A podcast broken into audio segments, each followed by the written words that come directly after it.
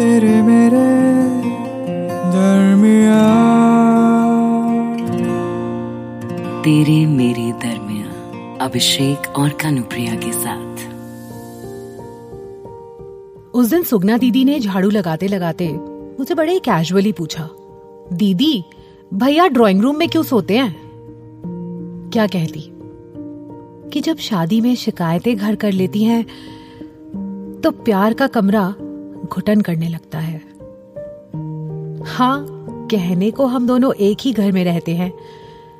लेकिन अब जो हमारे बीच बचा है, वो शादी तो नहीं हो सकती। खाने में क्या खाओगे? तुम जिम कब जाओगी?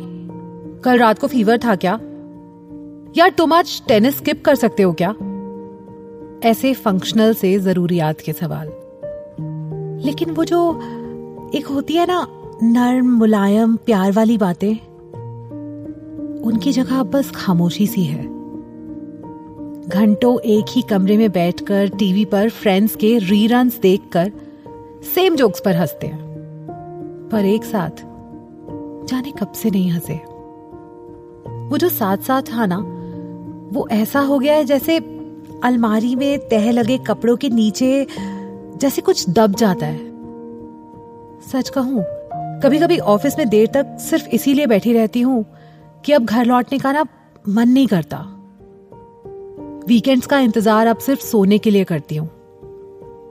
पहले वो सब कुछ जो अच्छा लगता था जैसे तुम्हारे साथ बेकिंग करना वीकेंड्स पर स्टेकेशन म्यूज़िक सुनना सबसे अब मन ऊब गया है। यू you नो know, पिछले संडे मैंने रियलाइज़ किया I haven't baked in seven months Sukanya Nair hasn't baked in seven months दोस्तों को बताया तो हंसेंगे। Is this what they call falling out of love बहुत कोशिश करती हूँ कि तुम्हें फिर से प्यार करूँ, फिर पसंद करूँ, तुम्हें इंटरेस्ट लू। पर नहीं हो रहा यार। एक बात बताओ, ये खामोशी क्या सिर्फ़ मुझे बेचैन करती है? क्या सिर्फ़ मुझे लगता है कि एक बार एक बार हमें बैठकर बात कर लेनी चाहिए। डिसाइड कर लेना चाहिए कि अब अब प्यार है भी। तेरे मेरे दरमिया। किसी स्टेशन से जब कोई ट्रेन छूट जाती है ना तो फिर उस ट्रेन पर बोर्ड करना नामुमकिन हो जाता है। शायद हमारे बीच भी कुछ ऐसा ही हुआ है।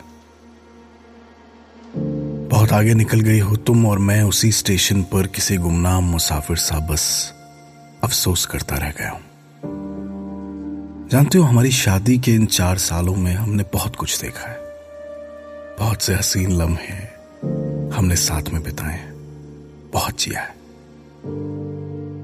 लेकिन पिछले कुछ महीनों से ऐसा लगता है जैसे ये रिश्ता अब एक बोझ सा बन गया है। लगता है जैसे इस घर में एक अनकही सी दीवार उठ खड़ी हुई है हमारे बीच, जिसे हम एक नॉर्मल से रूममेट्स बनकर रह गए हैं।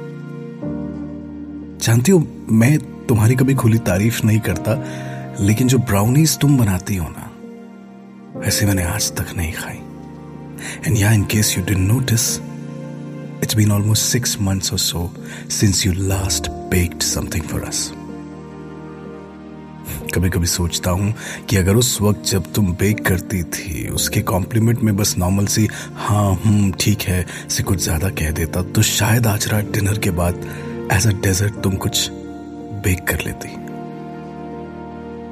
पर अब हमारे बीच की दूरी इतनी बढ़ चुकी है कि अगर मैं तुम्हें अपने लिए कुछ करने को कहूँगा तो बहुत मीन साउंड करूँगा। तो मैंने सोचा कि कुछ ना कहना ही सही होगा। हर शाम मैं टीवी के सामने हमारा फेवरेट सिटकॉम नेटफ्लिक्स पर लगाता हूँ। और कुछ खाते हुए तुम्हारा वेट करता हूँ। मैं चाहता हूँ कि तुम जल्दी आओ, हम साथ में शो देखें, साथ हंसें, लेकिन सुकन्या, तुम बहुत देर कर देती हो। और अब आदत हो गई है शो देखते देखते ड्राइंग रूम में ही सो जाने की। अगला दिन जैसे ही उठता हूँ तो देखता हूँ कि तुम ऑफ़िस के लिए तैयार हो रही हो। कुछ नहीं तो वीकेंड्स पर ही कुछ अलग कर लो यार। लेकिन नहीं, तब भी तुम्हारा वही टाइट शेड्यूल पार्क जाना है जिम जाना है मेडिटेशन करना है and all of that hopeless हो गई है ज़िंदगी। लेकिन इस होपलेसनेस के बीच मुझे अब भी यकीन है कि कुछ हो सकता है। तुम फिर लौट आओगी और फिर सब नॉर्मल हो जाएगा। तेरे मेरे दरमिया तेरे मेरे दरमिया इस पॉडकास्ट के बारे में अपना फीडबैक देने के लिए हमें लिखें podcast at my radio city dot com पर। तेरे मेरे दरमिया अभिषेक और कानुप्रिया के साथ।